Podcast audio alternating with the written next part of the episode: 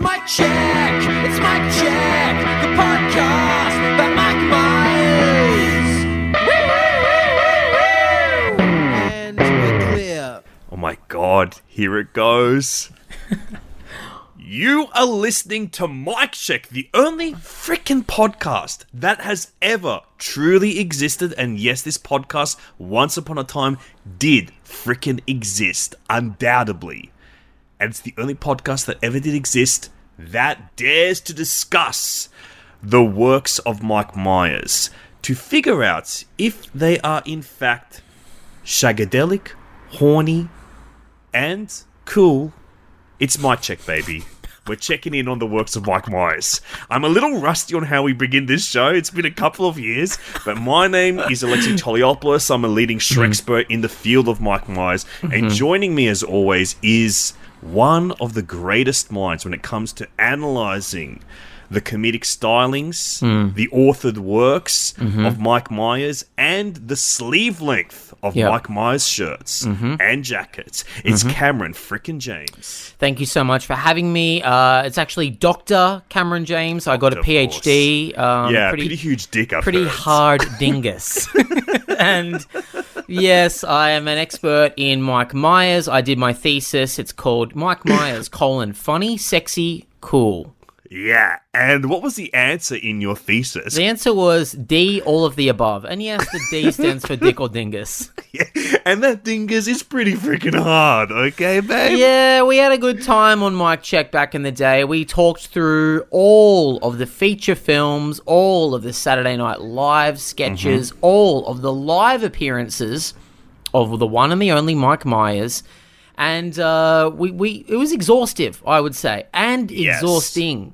Yes, it was one of the most exhausting projects that we've ever worked on together, dare I say, even apart from each other.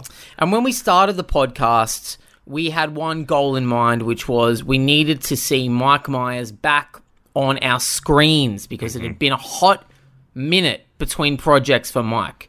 The Love Guru had come out. There'd been a few Shrek sequels, but we hadn't ever seen a true Mike Myers project. Now, during the course of Mike Check, we got our wish because Mike Myers returned to television for the short-lived The Gong Show, which was produced by Will Arnett. And I would say, Alexi, that reviewing all the episodes of The Gong Show, which we did on an illegal Russian streaming website, was the tipping point for us. It did feel like we had made our wish for Mike Myers to return to our screens on a cursed monkey's paw because we touch my monkey. That, of course, it's a catchphrase of several of Mike Myers' characters. We had desperately wanted to see Mike return as not just a face on our screens, but the soul, the authored vision of Mike Myers to return to our screens. We were demanding Mike projects, Mike led, Mike seen, Mike's vision. And instead we got a kind of live action variety show featuring presumably Mike Myers. It wasn't revealed until season 2 if it was actually Mike Myers as veteran UK comedian Tommy Maitland. Yeah. And we did not like that show. It was hard to watch for us because we were watching one of our heroes be suffocated not only by prosthetics but by the constraints of a format that he was not in charge of. It made us sad. And we tragically did abandon the Mike Czech Republic, our home nation. Yes. We left it. We couldn't handle it anymore. And there were things we didn't even really review, you know? Like, I watched Bohemian Rhapsody. And I've never seen it. And you've never seen it because I thought I'll watch it in advance of us having to eventually talk about it. And then, unfortunately, we did leave the nation behind and we never even talked about that one scene in Bo Rap. No. And I will, of course, we did do a Mission of Mercy back during the early days of the world-famous coronavirus. One of the most exciting trends to go around the world in recent times. We did a Mission of Mercy back to the Mike Czech Republic to check in on everybody to see how they were going. Turns out, not so shagadelic, baby. Yeah. But we did return to review Terminal, a movie where Mike Myers plays a janitor with quite the secret. and it's a wonderful performance from Mike, but it is not what we demanded. We were seeing Mike Myers pop up occasionally, and very, very occasionally, as a character actor. But what we wanted was an auteur project from the mind of Mike Myers. And then, in the year of 2019, a rumor began to whisper and whirl around the world, and it reached our little ears, and that rumor was that Netflix had commissioned a series to be written by Mike Myers, starring Mike Myers, playing multiple characters. And it was, of course, something that we dug into. When the first little hints of it were coming out, it was originally an untitled Mike Myers project. We found out about it. There were some cast members attached at points where we would be investigating. But there was a point in time where I clicked on the Netflix tile, which I often would, because it would be popping up every now and then, untitled Mike Myers project, because I would often type his name into the search bar. Yeah. And then You're a fan of the guy. It's undoubted to say I'm actually a super fan. I'm a stan. It's on the record. I'm a super mensch, and I'm a super fan. Yeah, and I'm a fan of Super Mensch. Documentary directed by Mike Myers. Yeah, yeah. And only a guy with a pretty huge dingus in the works of Mike Myers would know that kind of thing. Yeah, yeah. And I'm sure it will come up as we talk about the project we're going to eventually talk about today. So you see Untitled Mike Myers Project on Netflix. You click on the title, Alexi, and then what happens? The link. The title stopped being untitled. It was called The Pentaverate. There was a very, very loose plot description there, but it was enough for me to do my own investigation work and remember that the Pentaverate was mentioned in So I Married an Axe Murderer. Yeah. Yeah. And this seemed to be truly something that had perhaps been floating in the ether of Mike's beautiful mind for 30 plus years. And I knew that if this project were to come to fruition, it would be a Mike Myers joint in the Spike Lee sense of the word. Cameron, in those few years, talk us through the emotions that you felt when it seemed like this project would never happen. Well, I mean, obviously you and I were beyond excited when we first heard about this. We were getting ready to talk about it. We were doing our own research into what it could possibly be online. We were trying to find a way to contact Mike so that we could interview him about it. But then we were struck by some very strange news. A dear friend of ours, a comedian from the sketch group Auntie Donna, was working on a project at Netflix in America, and he told us, and this is Brodin, I believe, he told us that the Pentaverate had fallen through. Oh, don't use his name. Just say that it is someone that is perhaps in a sketch group known as Auntie Donna. We won't say which one. We'll say it's not Mark Bonanno and it's not Zach Ruane. We'll say that. It might be Brodin, but don't say if it was Brodin. Okay, it could possibly be Brodin from Auntie Donna, or it could possibly be one of the other guys that it definitely wasn't from Auntie Donna. We heard from an unnamed source from Auntie Donna, that's not Mark or Zach, that the Pentaverate was no longer going ahead. The rumor that we heard was that Mike had written the scripts and then he'd pulled the plug at the last minute before production had started. And this is something that Mike had done before. He'd done this on a Sprockets film. He'd written the screenplay and pulled the plug on that. He'd done it on various other projects. There was a fourth Mike Myers film. Yes. A lot of times. You mean a fourth Austin Powers film. Austin Powers film. Yeah, because there's a few Mike Myers films. And it's even more Michael Myers films at this point. Yeah, there is.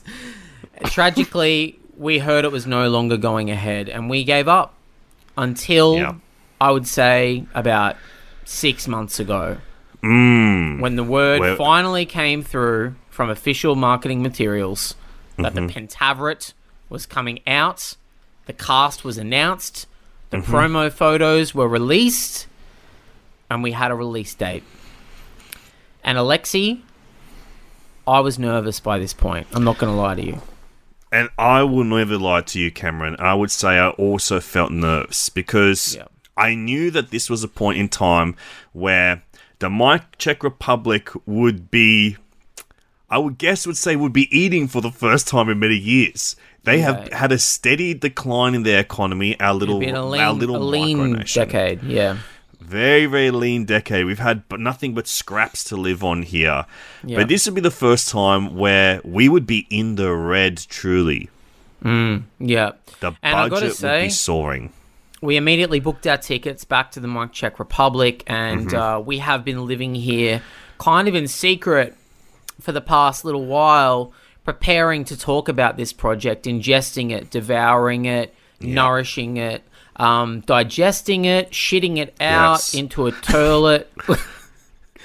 Yes, the turlet is full of some beautiful chunks that were devoured and processed via watching The Pentaverate. And now you and I are sitting down in the studio here, Mike Czech Republic, in our old city. We've dusted off the microphones.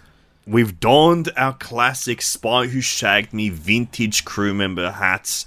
Cam is, of course, wearing the yellow with pink embroidery. I'm wearing a pink with yellow embroidery. The yin and the yang.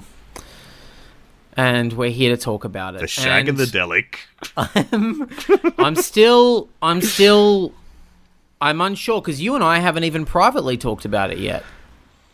I got an early access to it. This is full disclosure. I have done some work via contract for Netflix, Australia and New Zealand. I had some early access to the show, and even I, for my job, was meant to do some shit around it, and I couldn't bring myself to watch it because I was so nervous. And to know that I'll be one of the first brains in the world to be watching it was a mighty high responsibility for me. And I took it very slowly. I would watch 2 episodes at a time, almost a week apart. And then I watched just 1 episode. Took several days before getting to the finale, because this had been a long time coming. Do I need to go through the history of my passion with this show, my excitement for this show, my nerves with this show? No, I did it in the last 4 minutes of this podcast. I've dragged on and on and on. Yeah, but you don't need to go over it again.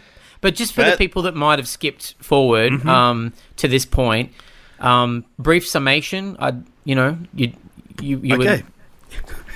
I'll give a brief summation. I heard about the show. Yep. I was excited about the show. It seemed like the show weren't going to happen. Yep. I got sad. It affected my daily life for a point in time when I thought this show wasn't going to happen. I started worrying about Mike. I was worrying what's next. What's next for the freaking guy who I idolize, cherish, adore, and aspire to be 1/8 of.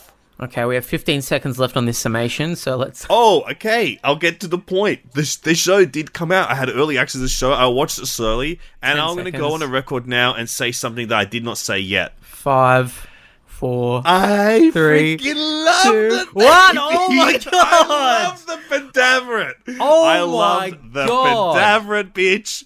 I loved it. It was something I had dreamed of for so long, and having the early access to it, I had a burden of keeping my thoughts private. And that is something that I've not done with Mike Myers before. I'm here, usually running around the streets as one of the leaders of the Mike Check Republic, screaming to the high heavens, and the heavens are high in the Mike Check Republic. Yes, they smoke of the green over here. It is legal, baby, but... It's legal. It's legal. Weed is legal in the Mike Check Republic. Weed is legal and awesome. And it's really fucking great stuff over here, but I had to keep it secret, and it was a burden in my life, but also there was some calmness in it, because I think I had to take some time to privately digest my thoughts, and then I guess pop them in a turlet about how I felt. Squeeze them out one by one. The Pentaverate. But you, when you got to it, I offered you that early access. Netflix itself, the entire body of Netflix offered you early access. And what did you do? Yeah, when you Ted Sarandos offered you and me early access. Well, I got early access offered through you, but I said, tell Ted, I want to wait till the official launch date. Because even though I have been a vocal supporter and historian when it comes to Mike, I wanted to experience it with the rest of the world, because with the people of the Mike Czech Republic. I am of the people. At the end of the day, I'm proletariat. I'm working class. I'm down here in the trenches. You're proletariat, I'm proletariat. Yeah, you're proletariat, I'm proletariat. And I'm down here with the peeps and I'm watching it live. And so, okay. Oh, so, Saturday night style. Yeah, I'm going to I'll tell everyone my experience from your end, not your toilet end, the other end. From my end. Well, I'm facing the toilet. Yeah, so you told me that you had early access. You offered it to me. I said no. You started watching on your own. I asked you the next day. I didn't want spoilers. I said no spoilers, but how are you enjoying the Pentaverate? And you replied very cryptically to me. You said it looks great, and that made me really, really anxious because whenever someone says a comedy looks good, my first thought is that ain't funny. This is God! I thought you're my dearest friend, and so I thought my high hopes were dashed. I thought I'm going to be in trouble here. This is not going to be good. So Stacey style, actress Stacey Dash. Yeah, the show came out. Dashiell Hammett. The show came out. Famous author. Yeah, author of detective books. Oh, Dashiell Hammett. Famous author, writes noir novels. Oh, Francois Coppola produced a movie based on him called Hammett, directed by Wim Wenders. Oh, God, I miss Robin. Honestly, just hearing you do that, I miss Robin so much. We start crying thinking about Rob. So, it comes out on the day it's released. Normally I would watch this, you know, at midday. I'd be like, refresh on Netflix. I didn't. I just went out and enjoyed my day. I decided I'll watch it when I get to it. Halfway through the day, my dear friend Alex Lee messaged me and said, "Are you watching the Pentaverate yet?" I said, "No, not yet." And then she just replied, "I love it." And I thought, "Oh my God, maybe it's good." I rush home, sprinting. I sprint at full pelt. He's breaking a pace. He's breaking a sweat. He's dashing. Yeah, Stacey style, famous actress Stacey Dash. Dashiell Hammett, famous author of detective novels. I dash home. I sprint inside. I pop on the first episode. And Alexi, within 40 seconds, I knew that Mike was home and that I was home. Wow. And I fucking loved it. I loved every moment of it. I watched it all in one day. I just kept going. I was like, I don't want this to end. Oh my Lord. But also, I need to see what happens next in the story. I need to see more. You almost OD'd. I almost OD'd on Mike. Oh my God. I loved it. I thought it was so Mike. Yeah. It was so Mike. It is so Mike. That's it. That is so Mike. And I'll tell you, I think it took me a couple episodes to really get into the rhythm of this show because it is so ambitious. It is so Mike. And I think I had so many, this is personal. I'm going to get freaking personal on the podcast right now. Please, you know, if you can't get personal here, then where can you, you know? Exactly. That's exactly right, Cameron. This is my diary, and it is a psycho book of babblings. Yeah. But I, I think there's a lot of pressure on myself to find this project and how to view it. And I would say it was only exasperated by the daily messages the Mike Czech Republic would get from countless members of our proletariat out there, members of our council, members of our senate, members of every aspect of Mike Czech Republic life would be messaging us to, one, let us know that this project existed. A lot of people were saying, "Have you heard about it?" And I would just have to... I had to ignore them. It would be too much. People asking us about our thoughts. People asking us when there would be a new transmission coming from the Mike Check Republic. And I found it a little overwhelming because I knew that I had a duty to my people to find this project, to find myself in it, and to find my love with it. And I am proud to say to the Mike Check Republic that I did find my love with it. And it was by understanding that this is Mike's first expression of self, first expression of Mike Myers' soul, his views in the world, his perspective in this world, in the new decade of the 2020s. It was the first time Mike has expressed himself at the most Mike level that we understand, which is making comedy for the people. And it was a new Mike voice, and it was the old Mike voice singing together in a new tune that I'd never heard before. And I think it took me some time to really hear that song. You know, I've always said you put a lot of pressure on yourself, Alexi. You feel this urge within you that you need to connect with art on a deeper level. And I've always said you need to honestly just smoke a big fat doobie and sit back and chill the F out, because this is a piece of art, yes, but it's also a piece of entertainment. And this entertainment is designed for you to just chill and enjoy the thrills. And I found no trouble watching this film. I call it a film because to me it is. Every episode of it was cinematic. Yeah, and I will no longer call it a series or episodes. I will call it a 6-part film. Yeah, I call it a group of 6 films. A group of 6 cinematic experiences that is 6 one story told over 6 parts. Yeah, I call it a franchise or a franchise. It's a feature film franchise. It's officially a feature film franchise to me. And that's why I say Mike still hasn't returned to TV since SNL and The Gong Show. Yeah. And to me, The Gong Show is also a series of films. Yeah, it's a series of plays for me. Yeah, it's a series of recorded plays. It's theatre, yeah. It's like when they used to record teleplays back in the day, like Marty and stuff like that. Yes, of course. Patty Chayefsky. The works of Patty Chayefsky. Yeah. The works of Patty Chayefsky, we're so lucky they were recorded at one point, because a lot of times they were just broadcast out into the ether. Yeah. But this, luckily, we received these 6 feature films, these 6 movies. I enjoyed them from the beginning, and I'm so grateful that we got them. I think you summed it up very beautifully when you said this is Mike's first expression in a long time. I also think that... very nice of you to say that ramble that I had was a summation of something rather than trying to find a point along the way somewhere. I think your point was very well made because it was within you all along. I mean, you said this is Mike's bearing of his soul, quite literally, I will say. Yes. And very literally. You know, no spoilers till we eventually start spoiling it. But I think that this is a very...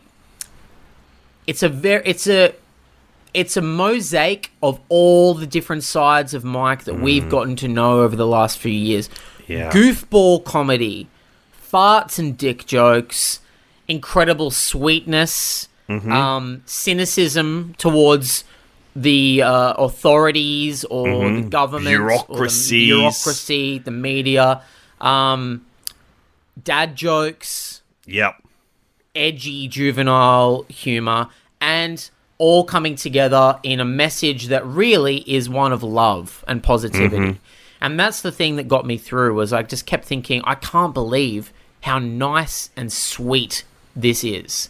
This is, you know, we're getting some pretty rude stuff in this freaking series of flicks, but we're getting some real F and Jeff humor here. We get a few Fs, a few Jeffs, and even more, you know, later on in the episode. Even a few Cliffs, if you will. Yeah, but later on, my God, you know, we get a real sweetness ringing through with this, and I loved it. Yeah. You were going to say. I was going to say, I think we need to start talking about it, and I think we probably need to start talking about Mike and his characters. Yeah. Before we do that, I think it's time for us to take a quick little break to hear some words from our sponsors for the other shows on the Mike Czech Republic transmission feed. You're probably sitting there wondering what you're listening to now. Well, the thing that you're listening to now is an ad, a commercial for a radio program called Carving It Up that discovers and dives deep into the works of Dana Carvey, famous comedian from shows such as the Dana Carvey sketch series and, of course, the SNL, which stands for Saturday Night Live, a program that is broadcast live from New York City in the United States of America. My name is Alexi Toliopoulos. I am the host of this program, and I am here today with a very special guest. He is a comedian of some note here in the country of Australia. Please welcome to the program, Cameron James. Thank you so much for having me, Alexi. It's good to see you. You look good. That's very funny stuff from a great comedian. Cameron, you're a fan of Dana Carvey, and you've brought something to my attention today. Could you share it with the listeners of this show as a tease to a full episode? Absolutely. I just wanted to come on and say that I'm very excited by Dana Carvey's foray into the world of podcasting. He currently hosts a weekly podcast with David Spade. They're both former cast members on Live from New York. It's Saturday Night Live from New York on NBC. Does that show have any meaning for you? Did it inspire you as a young comedian? When I think of Saturday Night Live, I think of show business. I think of lights, camera, action. I think of let's put on the grease paint. Let's get out and do the dance, you know? And it's exciting because this series, podcast show, is the two of them reminiscing on their days on Saturday Night Live and having guests on who were also either former cast members or writers or hosts. And I thoroughly enjoy it, and I believe that, we'll be discussing it more at length on the full episode of this, but I think your listeners would really get a kick out of it, to use, a sporting metaphor. Now that, to me, that is actually quite humorous, because I often don't think of the world of comedy and comedians. I do not think of them as, athletic types, if you will. Sure, people that are interested in, perhaps to use some comedic parlance of my own, interested in stuff like sports ball, if you will, and tournaments of sporting prowess, such as the Olympics or even kind of cross-country marathons. I do not think of comedians to be of the ilk that would enjoy that. So I do quite like the juxtaposition of you, a kind of slubby comedian type, bringing sports reference into something like this. I do see the humor in that, and I do find it quite funny, if I'm to be quite honest with you. Well, thank you. When I think of comedians and athletic stuff, I think the closest they get is to sports is theatre sports. Now, that's a type of improvisation. Is that correct? Yeah, and also what I just did then was a type of improvisation as well, yeah, by saying that in the moment. Sorry, what were you saying? I couldn't quite understand you. It was almost if there was a stumbling in your transmission or something there. Oh, I actually stumbled. That was not the transmission. That was I stumbled over the word improvisation. So thanks for bringing attention to it. But I think you'd really enjoy it. The podcast is called Fly on the Wall with David Spade and Dana Carvey, and it's really, really interesting stuff, and really funny, and really, really, really interesting stuff. It sounds like it's quite fascinating, and it's something that I would personally describe as interesting as well, just as you have. And it's only just caught my attention. The title of this show is not just something as mundane as the talk show of Dana Carvey and David Spade, both former cast members of a program called Saturday Night Live that is a live transmission broadcast from New York City. It is actually titled Fly on the Wall. Yeah. And that's a saying that I'm familiar with from, I believe, the English language, where it's described as... It's a kind of a description of what one would see if one were to be a fly and to be able to pick any wall in the world that they could sit upon. History. Any wall in history. Any wall in history as well. And especially for a fly whose life cycle is but a mere day. Sure. It's a saying that is about the walls that flies sit on, and to conjure up in the imagination of the conversations that were to go on. Yeah. And a lot of people have that idea, that visual thought in their heads where they go, if I were to be that fly, I would choose to be on a wall in the same room as cast members of legendary comedy shows to hear what they would talk about. Yeah. And do you feel these conversations that this kind of title brings to mind, do you feel that is indicative of what the show is about?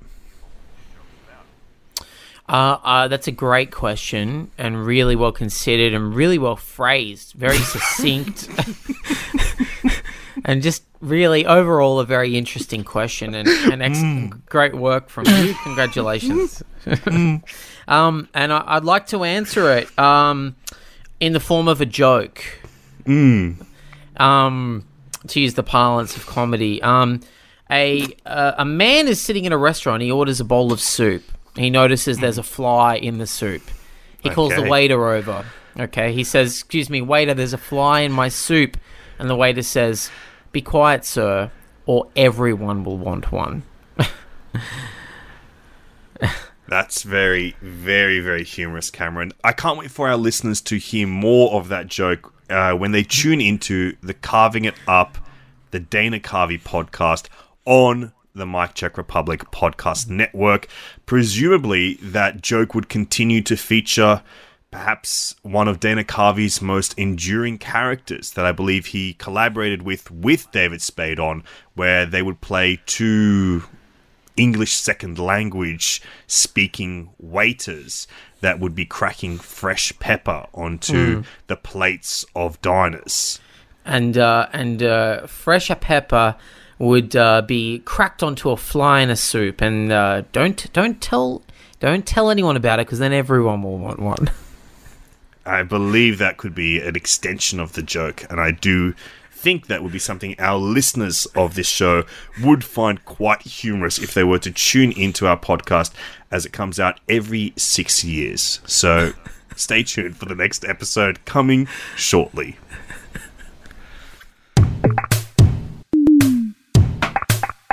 Okay, so we are back from the break, and Cameron, I believe we're about to just discuss a little show that is on Netflix, and I'm sorry to use the colloquialism show after we just established that it is actually a series of films expressing the soul and the earnest appeal of Mr. Mike Myers.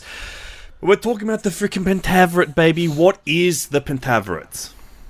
The Pentaverate is... I'll read the premise directly from Wikipedia. It's on en.wikipedia.org/wiki/the_Pentaverate. Premise... Since the Black Plague in 1347, 5 men have been working to influence world events for the greater good. One unlikely Canadian journalist finds himself in the middle of a mission to expose the truth, and in the process, save the world.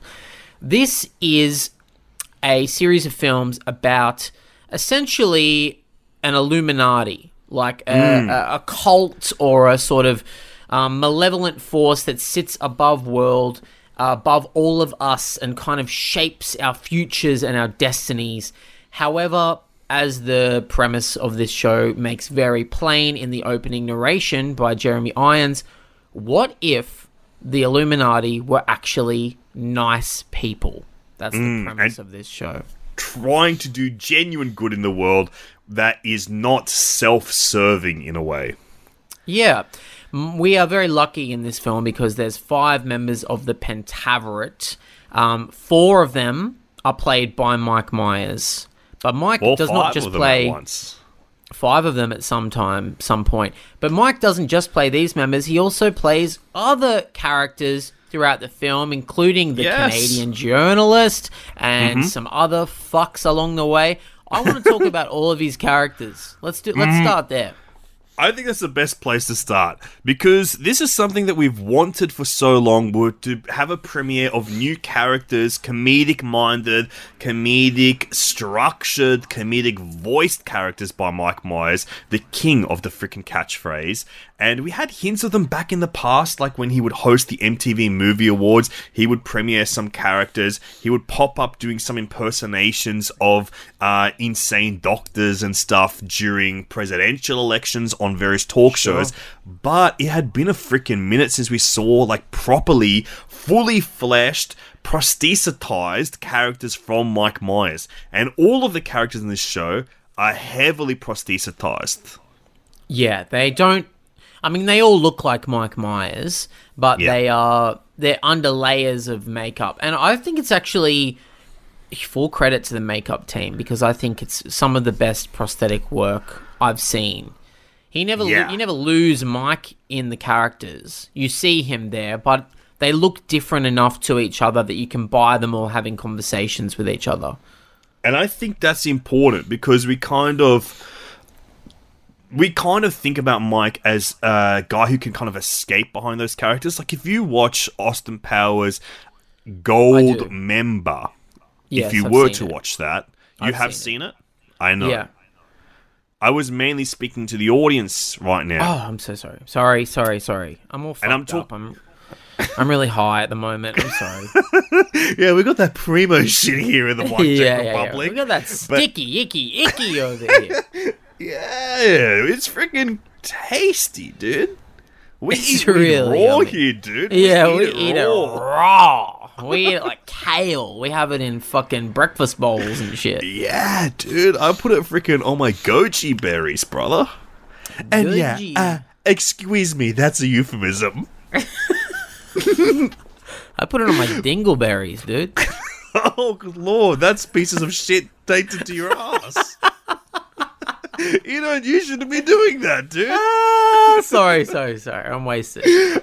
But one thing about Mike, like, especially in Austin Powers in Goldmember, the movie, is he plays several characters, and I feel like Mike really disappears in those characters, where Mike Myers looks kind of like Austin Powers, but he doesn't look like Dr. Evil. He looks nothing like Fat Bastard. And he looks nothing like Goldmember. They look like different people. I think it's been a wise decision with this Pentaverate to bring Mike back, to bring back him doing multiple characters, but to not hide his face and to kind of keep his face for all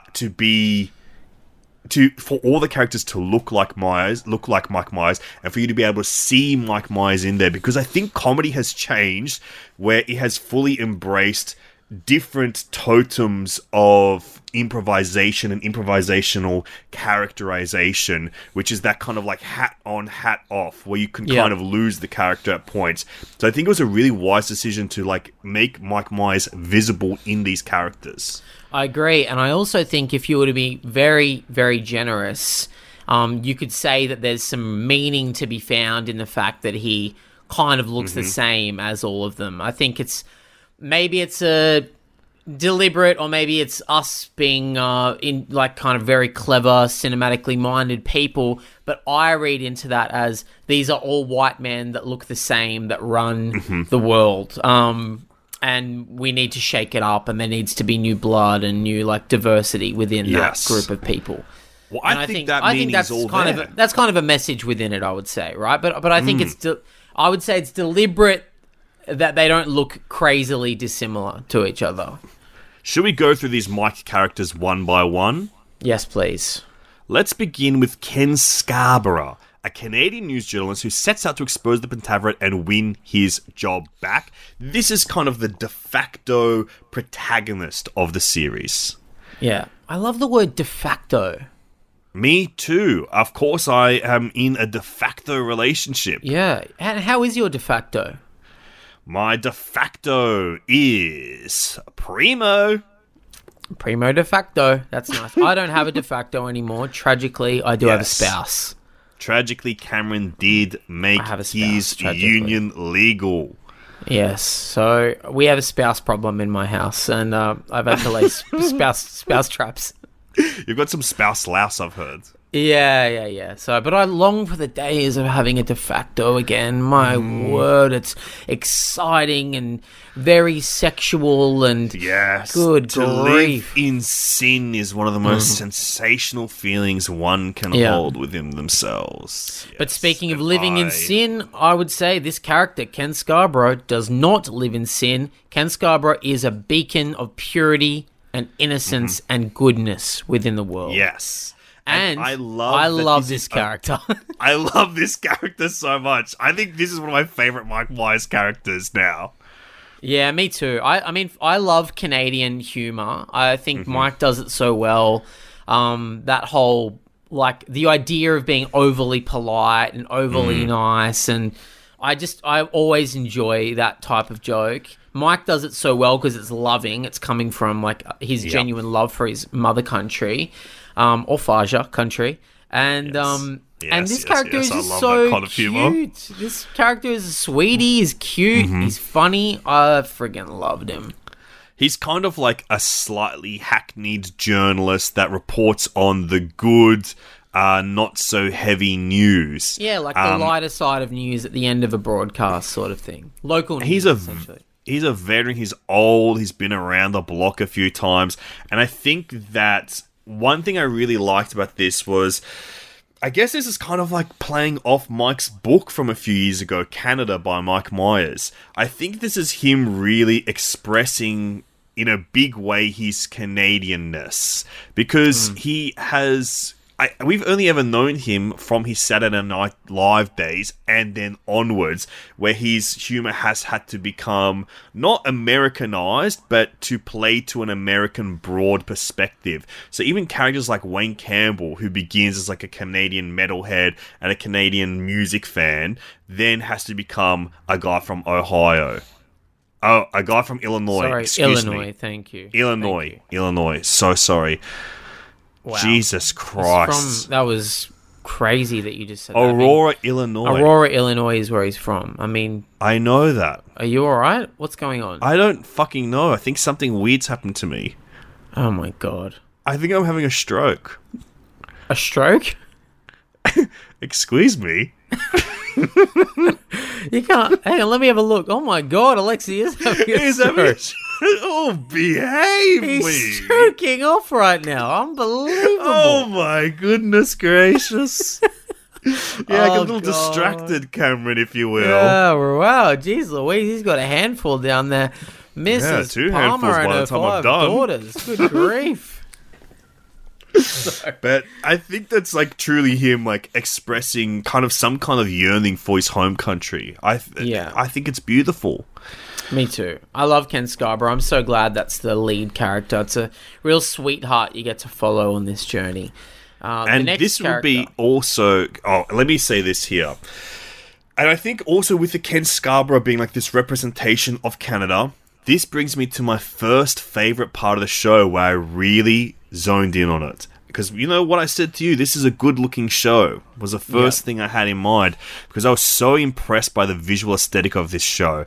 And the first inkling I had of that, beyond, like, seeing the glory of the Pentaverate and the Kubrickian nature of, like, the cinematography and production design there, was when we enter Canada, and it is in standard definition, and it is kind of like that VHS-type quality filter on everything. And that is used as a visual tone to say that Canada's just a little bit fuzzier, a little bit behind the United States. I found that to be just a really delightful gag, and for it to become as full style, that was my first inkling that we were onto something great. Yeah, me too. That's a great gag. I loved it. I fell in love with it earlier than you. I fell in love with it pretty much seconds into it starting, but that moment definitely was a highlight of the first episode, and I knew I was in safe hands. Yeah. Beautiful. Safe hands of Mike Myers. Let's move down the list of characters. Safe hands of just a bit of sleeve dangling over the tip of that wrist. The next character is Anthony Lansdowne, who is, according to this description, a New England conspiracy theorist who is determined to expose the Pentaverate. This guy is I mean, this one's probably the one that stood out to me the least, but he's actually he features quite heavily in the show, and he has a lot of scenes with Ken Scarborough. I do like the idea of conspiracy theorists and a guy who's kind of like a nut and will believe every conspiracy, but he just happens to have cottoned onto the one that's true. The idea of the Pentaverate, which sounds the craziest, but is actually like the only true one or whatever. I like this character. I think he gets the least comedy to do, but he serves a good narrational purpose, I would say. And I think there is something to it, especially as this show builds on, that Mike Myers has a lot of sympathy for people that get sucked into conspiracy theories. Yes. And I think that is something that's kind of key to this character, is that Mike understands that it is the media that has manipulated these people rather than these people are nasty people. Yeah, yeah. And that's a really great bit of like empathy that Mike has that rings through this show. It's never judgmental of conspiracy nuts. It's just like, hey, look, we're all a little nutty now and then, but the main baddies are those goddamn Murdochs. And the thing that is the most nutty of all is this cup of coffee that I'm drinking from right now. Oh, Alexi, don't... Oh, no. That's actually my stool. Well, it does taste a little bit nutty.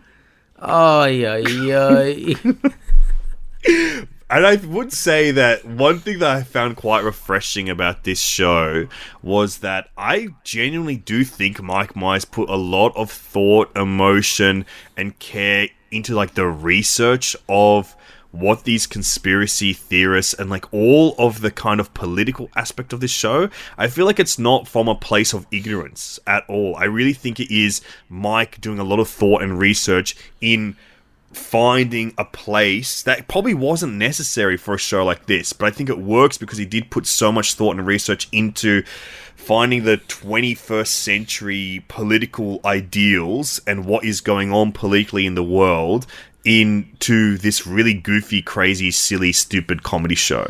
Agree, 100%. And there's there's some really broad strokes that are swung. For example, the next character, Rex Smith, who's kind of an Alex Jones type. He's, I guess he sort of sits somewhere between Alex Jones or like a parody of Joe Rogan or something. He's a far right, radio or podcast host or something. He appears very briefly throughout the show, but his sole purpose is to be the broad caricature of what we understand one of these kind of, right wing nut jobs to be.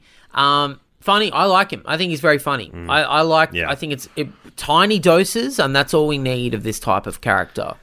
I think so, because it's the one that's like the most broadly comedic that we've seen so much of before, whereas the rest is some kind of more thought or depth or originality to them. The next character we've got is Lord Lordington, who is the Pentaverate's oldest and highest ranking member, who sits at the head of the dais of Centralis.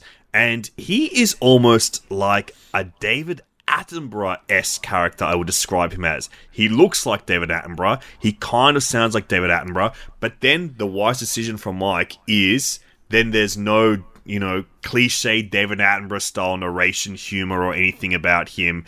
He just has, like, the kindness of that man, but has just authoritative figure to him.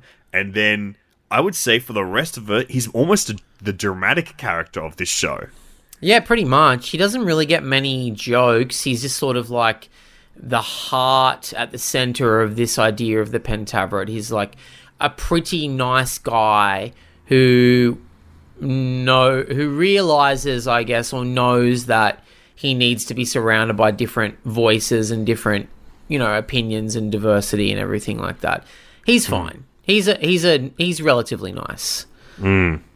I like Lord Lordington, but again, not one of the funniest characters. The next one, however, Bruce Baldwin. Now, I honestly felt starstruck by this performance, because this is, to my mind, the first time I've ever seen Mike Myers play an Australian character. First time I've ever even heard him attempt an Australian accent. And the character of Bruce Baldwin is an Aussie. He is fair dinkum. He's dinky die. He's a media mogul. He's clearly based on the Murdochs. Yes. And I was amazed at how much of a big character this Australian would be to this series. I love Mike's physicality as this guy, where he kind of has his head cocked forward with his chin, like, tucked all the way back up into his neck, almost as if he's, like, suppressing a burp all the time. Yeah. I found that really... there was something about it that was like, oh, that's a weirdly, uniquely Australian observation he's made. That's, like, an Australian physicality that's very, like, Brian Brown or even, like, Bob Hawkean of just, like... oh, okay, this is like a beer-swilling Australian guy, and it's always got his head cocked. Even kind of, what's his name? Sir Les Patterson. Oh, yeah. Yeah. He reminded me a lot of Brian Brown for some reason. I don't know why. I guess it's just the cocky alpha male energy. I loved this character. And this guy, I mean, we can possibly spoil things here a little bit. This character is actually... quite sinister. He's devious. He's perhaps the villain of the piece. He has sort of infiltrated this nice Pentaverate and is trying to use it for nefarious ends. I loved him. I think he was like a Dr. Evil type, you know, like just a purely villainous role. I like seeing Mike play villain characters. Mike is so good at playing, like, stupidity of evil. Just like the playing by the tropes, playing by the evilness of them, and really amping it up. And I think I have so much delight seeing him play Bruce Baldwin like this. I got one of my biggest laughs from this series, and it's so fucking dumb. But, I mean, you know this, but the first time I ever heard the phrase "for shits and giggles," that came from Austin Powers. Yeah. I'm sure that phrase existed, but the first time I ever heard it was Austin Powers saying, "For shits and giggles, baby." And it's been in my vernacular ever since. It's entered like mainstream language. It's public domain language. It's public domain. People say it regularly. Bruce Baldwin does a spin on the phrase "for shits and giggles," which really fucking cracked me up. At one point, someone asks him why he did his evil, nefarious plan, and he says, "Isn't it obvious? For shizzies and giggies." And I lost it. I was like, that's the dumbest fucking thing I've ever heard. For shizzies and gizzies. Holy shit, that's stupid. But fuck, I loved it. I just, like, lost it. Like, God, that's the dumbest shit I've ever heard. There was another joke around this point as well for me that really landed hard, because it's like a very silly Mike Myers kind of, not even wordplay, but a Mike Myersian kind of sight gag where these characters are all on a private jet being flown somewhere, and Bruce Baldwin poisons one of the other characters, or two of the other characters, and they drink up like a glass of champagne, and that at the bottom it has printed on the glass, "You've been poisoned," and then the next person has, "So have you." And I just lost it. I thought that was just to me, it was not an expected gag, but it feels so much in the arsenal of Mike Myers. Yeah, it's that real, like, what I love about Mike, and I can't believe I'm still having to define what I love about Mike all these years later, but it's the combination of, like, really British physical humour like that, like a sight gag like that feels like it would be in The Goodies or Monty Python or something, combined with, like, pure American filth. Yeah. I loved it. I love that joke. That character. Love that character. Let's move on to the next character now, Mishu Ivanov, an ex-Russian oligarch who is a member of the Pentaverate. This is the least possibly nuanced character on the... He barely gets any screen time, really. He just sort of exists to be like a visual punchline or a verbal punchline. The main gag of the character is that he has a thick Russian accent and people often misunderstand things he's trying to say. For example, he's trying to say, "You can't," but it sounds like he's saying, "You cunt." And yes. And everyone's like, "Excuse me?" And he's like, "What? You can't." And they go, "You can't say that." And he's like, You can't. What? What's wrong? You can't. What's wrong with cunt? That type of joke over and over again, which I have no problem with. I think that's a bit of fun. Not at all. That's a bit of delight for me. Yeah, I watched a great piece by Mike Myers in promotion for The Pentaverate, where he was like kind of asked questions by Netflix director Cameron, and he talked about how he finds his characters and how he finds a characterization. And with this character in particular, he was just like, sometimes it doesn't come to you until you're in the costume. And I didn't have anything for this character until I was fully dressed like this and saw my face in the mirror as Ivanov. And he was, that's where he found the voice. That's where I found everything for that character. That's so funny. Yeah, well, I guess if you got a pretty minor character like this, you can just go, yeah, I'll see what happens. I'll do it on the I'll wing this one. The rest I'm going to put all my effort into. This is the one I'll wing. I got a great moment, a great Mishu moment, which should be a new segment on this show. Favorite Mishu we got a Mishu moment. We got our favorite Mishu moments here.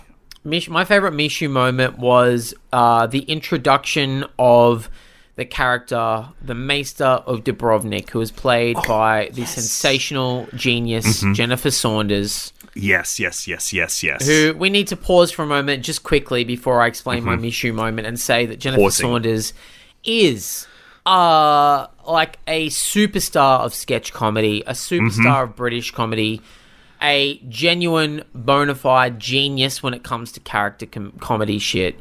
To see her with Mike, amazing. Yeah, and I would say the only person who is equivalent in the world as far as catchphrase comedy goes. Yeah, absolutely. Where, like Mike Myers, she has catchphrases, but the way she deploys them are so deeply in character, it just sounds like part of the lexicon of that character. And it feels quite real in the world of her work. I'm, of course, thinking about, like, Edina from Absolutely Fabulous. I think Jennifer Saunders is one of the few people that I would put in the same ballpark as Mike Myers, and I was so excited to see them actually collaborate together on screen, not just her playing the fairy godmother in Shrek 2 and Shrek 3, but to actually be on the screen with Mike Myers was probably the thing I was most excited about for in the Pentaverate. Me too, and that brings me directly to my favorite Mishu moment, which was the moment that Mishu and the Maester of Dubrovnik share the screen for the first time, and they're so excited to see each other, and they have this long, extended, passionate kiss where they just, like, peck each other's lips over and over again and keep kissing each other on the cheek and then making their way back to each other's lips. And it's like, it keeps cutting to reaction shots of the rest of the dais, just kind of either looking disgusted or aroused or just confused by how long it's going on for. I love that moment. And I have a question for you in regards to that Mishu moment. Do you think that this is the moment that Mike expresses his horniness? Do you think that Mike is horny in this moment? I think in this moment, Mike is horny, but I do not think that is the moment that Mike expresses his horniness. Okay, interesting. Because I may even declare it earlier than I normally would on this podcast, but my Mikeist touch, my favorite gag of the entire series of The Pentaverate involves horniness. Okay. It is in the final episode where we are reaching the climax of this entire series of films, the equivalent of about half an hour each. So we're in about 5.5 hours of this film. Bellatar style. This is not unlike Satan Tango, 6-hour movie. But we are in like this Illuminati-esque type world where all the powers of the world come together for a meeting, basically. We're talking about the queens, we're talking about the kings, we're talking about the princes, we're talking about dictators and all that stuff. And there is an orgy to be had there as well. And there has to be a moment where Ken Scarborough enters the realm of the orgy, and we are reintroduced to a classic Myers gag, the hiding of the genitals. That's true. Behind censorship. Ken Scarborough has to derobe and be nude in order to enter the orgy room. to get all the information that he needs for this, for his journalistic mission. And we've seen Mike do nudity gags before, in most famously in Austin Powers, The Spy Who Shagged Me, where he dances naked through a hotel lobby upon finding out that his wife has been deceased. And he is now single again. And he does say in the start of it, hang on a tick, that means I'm single again. Yeah. And then he starts dancing naked everywhere. And the big gag, for anyone who hasn't seen it, is that his penis is always covered by something, a prop or a piece of text on screen. This final film in the Pentaverate series recreates that gag, but, Alexi, would you like to say what happens? For a new generation, it plays with the idea of actually seeing dicks, balls, and various male genitalia. Yes, you see a lot of dicks. Because the gag in this sequence is that Netflix agreed to run the scene only if they could censor all the dicks in the scene. But the censor technology... There's an algorithmic censor AI that is to kind of automatically cover the penises. Yeah, and it is glitching and not working, so... Often the censorship thing, the bar disappears and you just are staring at a dick for ages while it dances and flops around. And then other things in the room will be detected as penises and censor those, revealing dicks elsewhere. Yeah, it's really funny. I fucking love that gag. And I love it because you see, I mean, it's a prosthetic, presumably. It's a prosthetic dick, but you see Mike's dick a lot through this sequence. I dare say that you see Ken Scarborough's dick. I think Mike's dick is still a mystery out there, but you see the character Ken Scarborough's dick, and, which I believe would be prosthetics placed directly on top of Mike's dick. Yeah. But Ken Scarborough's dick is described as a button on a bush.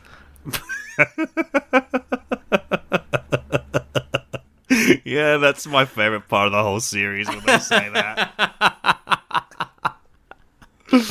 I thought that was fucking awesome. I just couldn't believe they went there. I mean, well, he went there, you know. I just thought, wow, what a wonderful escalation of premise over the last 20 years. And it was that, to me, I did quite enjoy all the Netflix gags, like the gags of, like, I think that they would have been better deployed if this show came out like 4 or 5 years ago. But I think, you know, there's some kind of the novelty of Netflix is gone. But I think it works so well, the idea of Mike playing with those ideas of, oh, Netflix only agreed to this. And it's played really well in an early episode as well, where there's a pool table tournament thing. I don't even know how to describe it, but it's a pool hustle scene, basically. Yeah. And then they re-edit it to seem like, instead of them fighting each other and being angry, it's them almost pornographically fucking each other. Yeah, I liked all that stuff. I think it's a fun... It's very Mike, you know. The Austin Powers films make fun of Starbucks a lot, and the Wayne's World films make fun of product placement. And I think this is a natural extension of that. His instinct is to make fun of big corporations whilst at the same time plugging them and using them in his comedy. And I think this is a great way to do that. The next character, this one is a bit emotional for me, I think.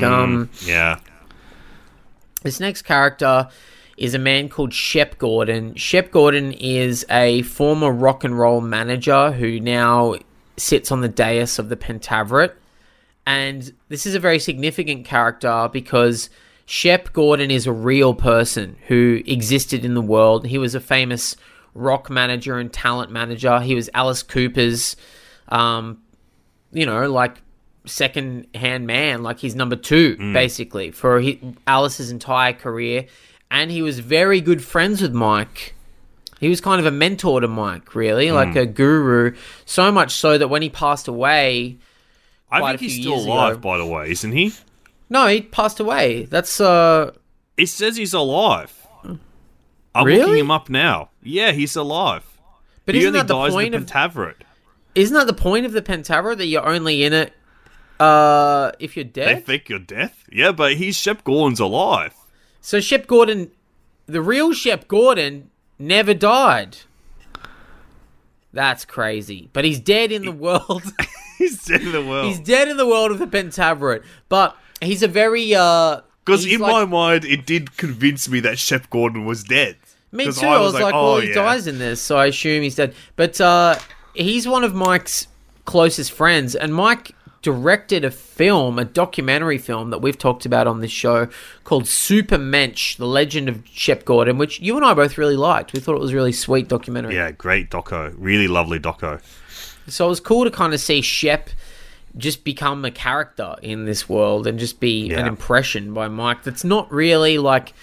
Not a comedy impression. It's just like a... It's just a love letter. Yeah, a little love letter to his friend. It's really nice. And I think it's also partly because, you know, Mike's like, this is a Pentaverate of people that are nice people. And he's always considered Shep Gordon to be one of the genuinely nice people in the world. And I think it's a nice way to honor him and then also kill him off twice. Yeah, he dies twice.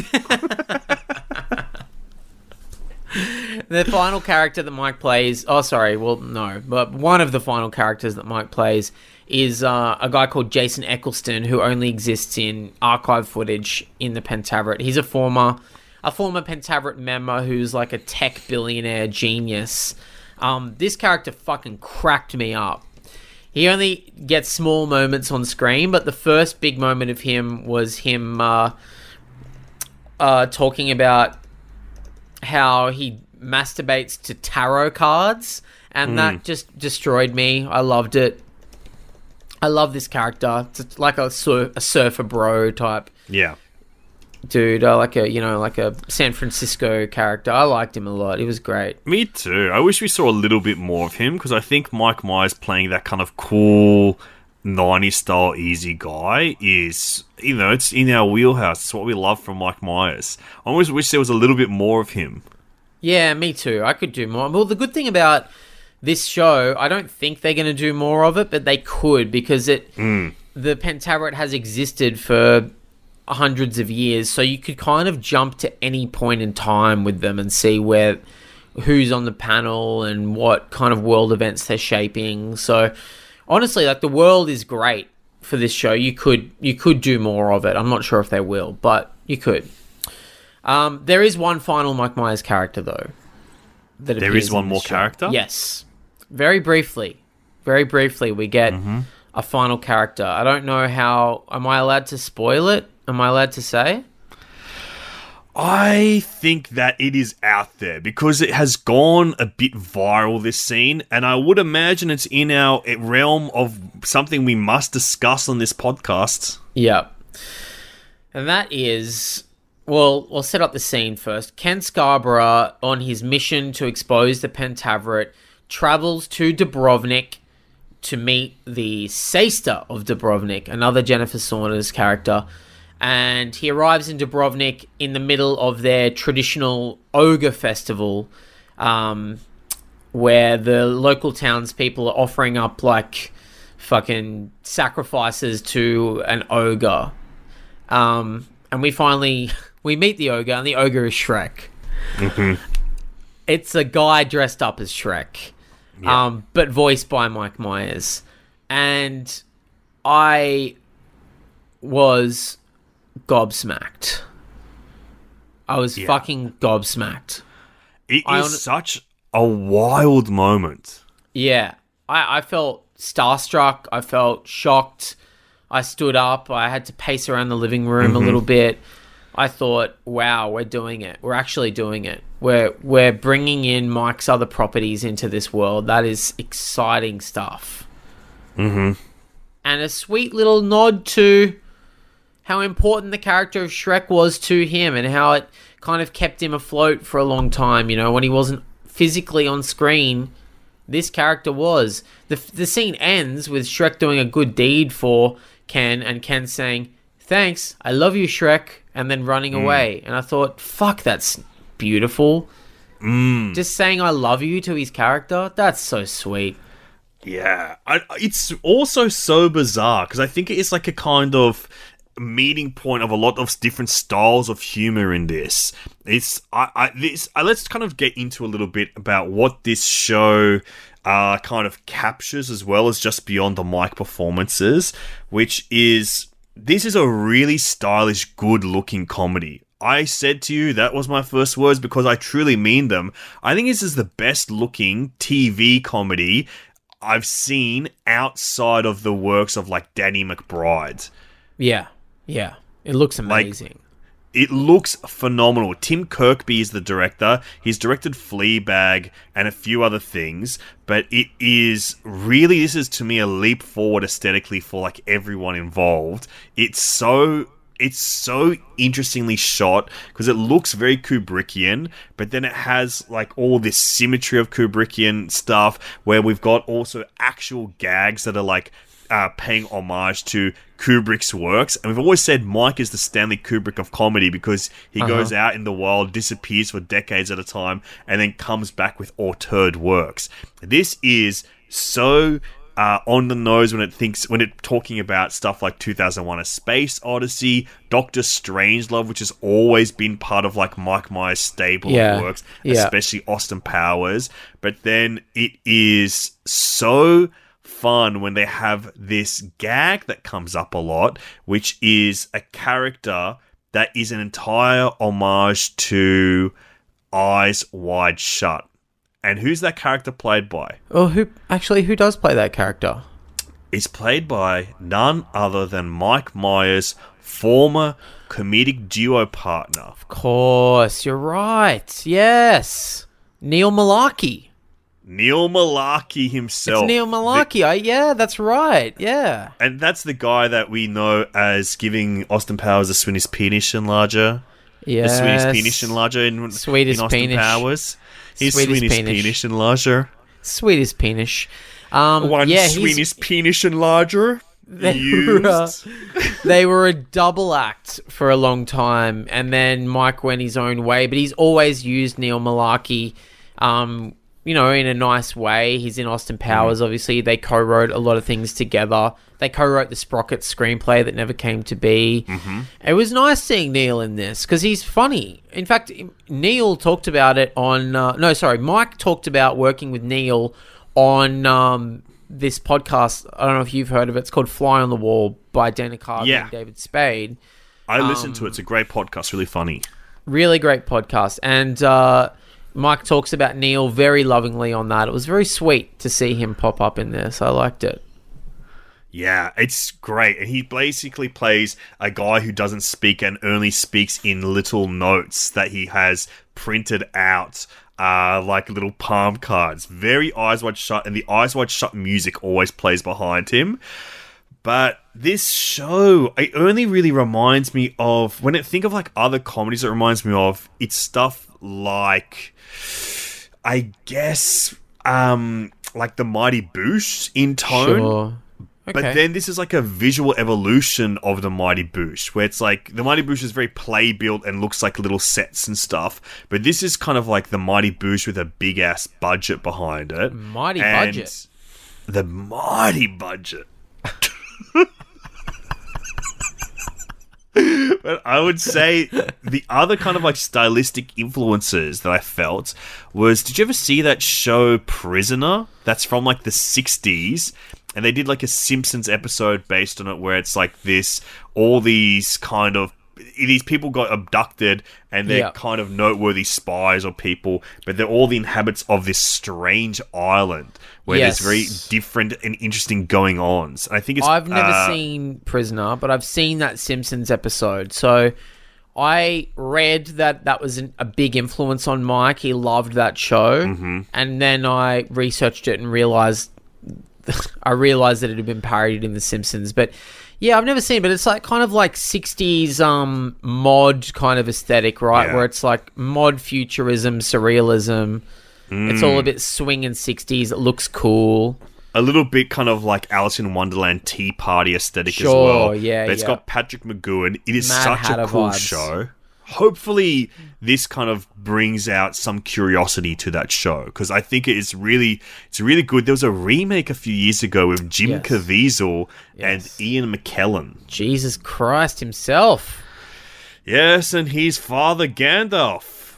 Wonderful stuff. Well, I want to just quickly say a few nice words about the rest of the cast of this series of films. Ken Jeong appears throughout. He's always very funny. I like his energy and things. Keegan-Michael Key, I'm a big fan of. We only get a little bit of Keegan, but I always enjoy seeing Keegan on screen. Always very exciting to me. But one person I really want to shout out is Debbie Mazar, who plays Patty on this show. I've always fucking loved Debbie Mazar. She's one of my favourite character actors of all time. And she's worked with Mike on So I Married an Axe Murderer.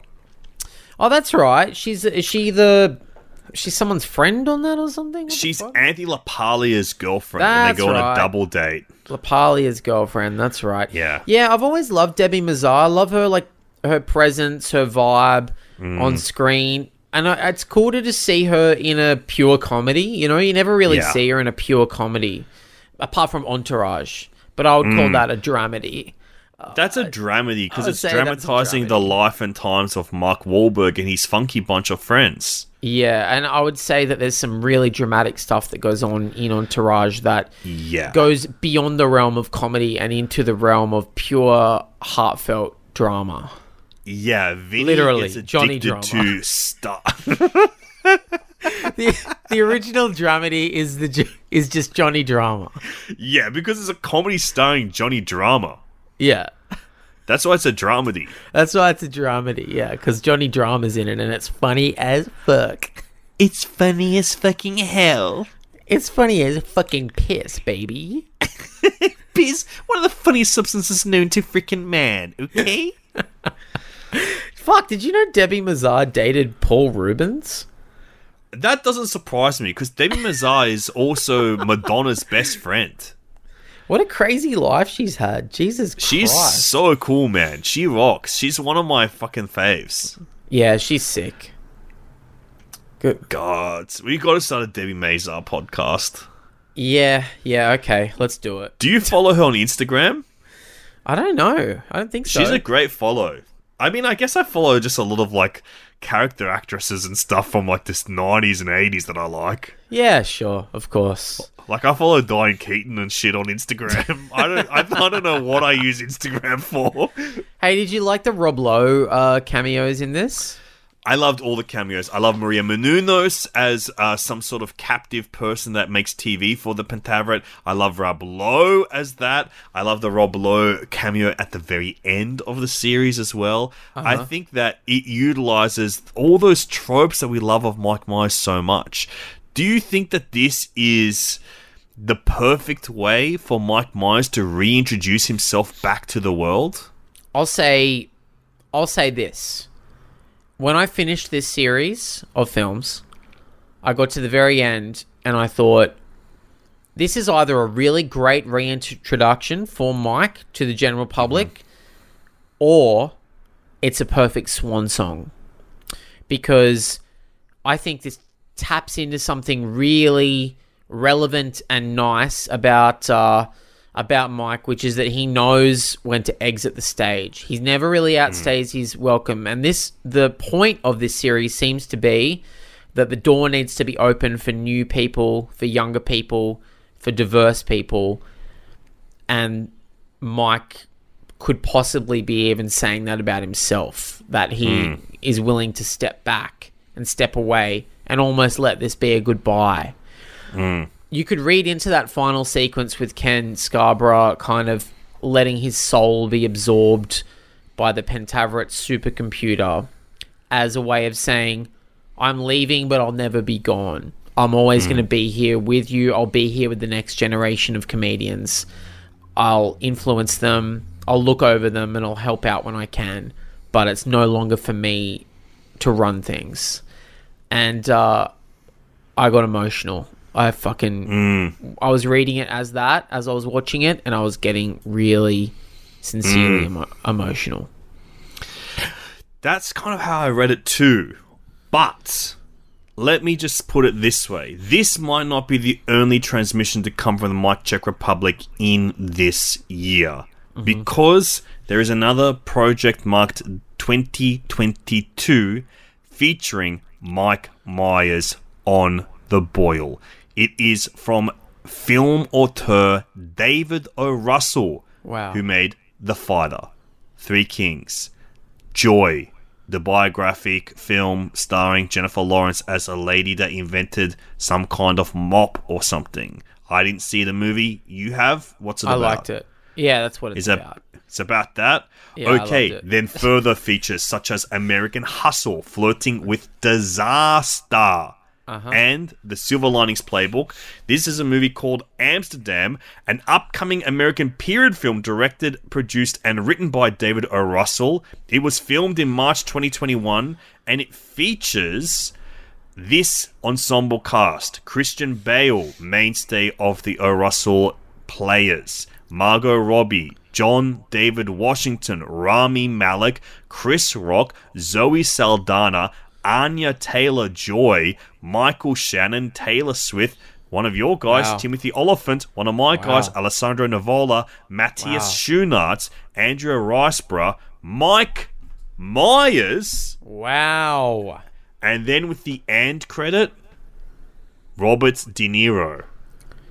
Ooh, holy smokes. That is a fucking cast. That's, yes, exciting. Of actors in a movie. Yeah, of actors in a feature film. I'm excited for that. I love to think of Mike getting back out there working with auteurs. Mm-hmm. Holy smoke. I'm excited again. I'm excited to transmit another episode in the future. And this is exciting because it's a big auteur. It's like when Mike did freaking his last big ensemble, which was freaking Inglourious Basterds. Ever schmurred of it? Yeah, it's a big famous movie. I've seen it. With big famous actors. Yeah, I've seen it. You've seen it? Yeah. It's awesome. Yeah, I've seen it. And we checked it, and yeah, it's cool. This is the premise that we've got so far. Three friends, a doctor, a nurse, and an attorney, presumably all played by Mike Myers, become the prime suspects in a murder in the 1930s. Sick. I'm in. I'm all in. Give me more Mike. Thank you, David O. Russell. And please apologize to Lily Tomlin for those things that you said.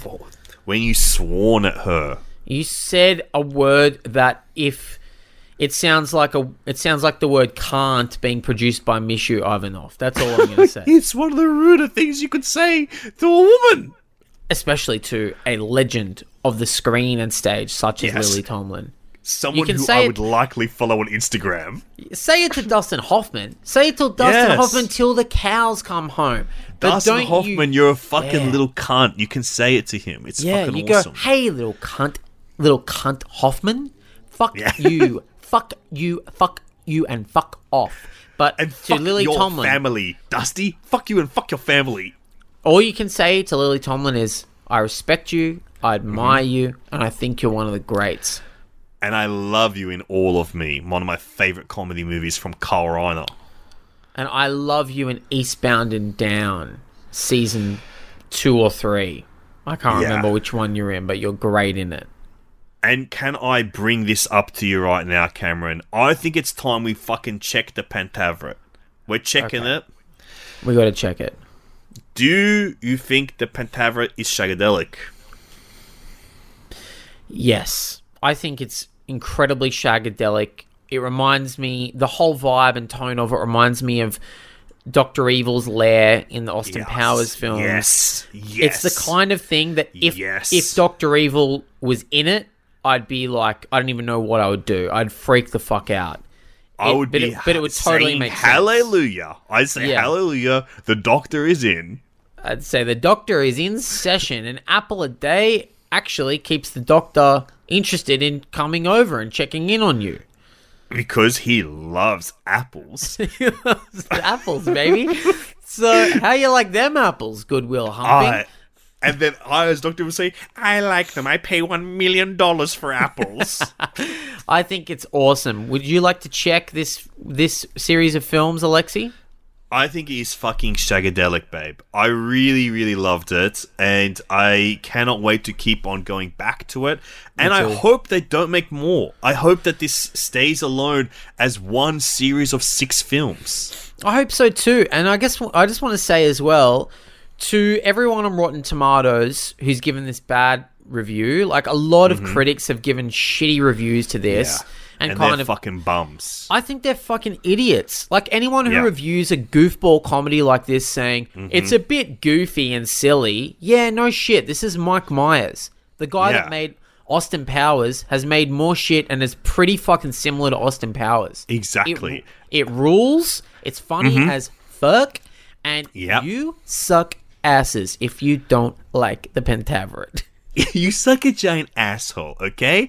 To me, it's insane to just give it, like, you know, we're the guys with two pretty huge dinguses when it comes to Mike Myers, PhDs, and this is, to me, the most effective way to bring back and...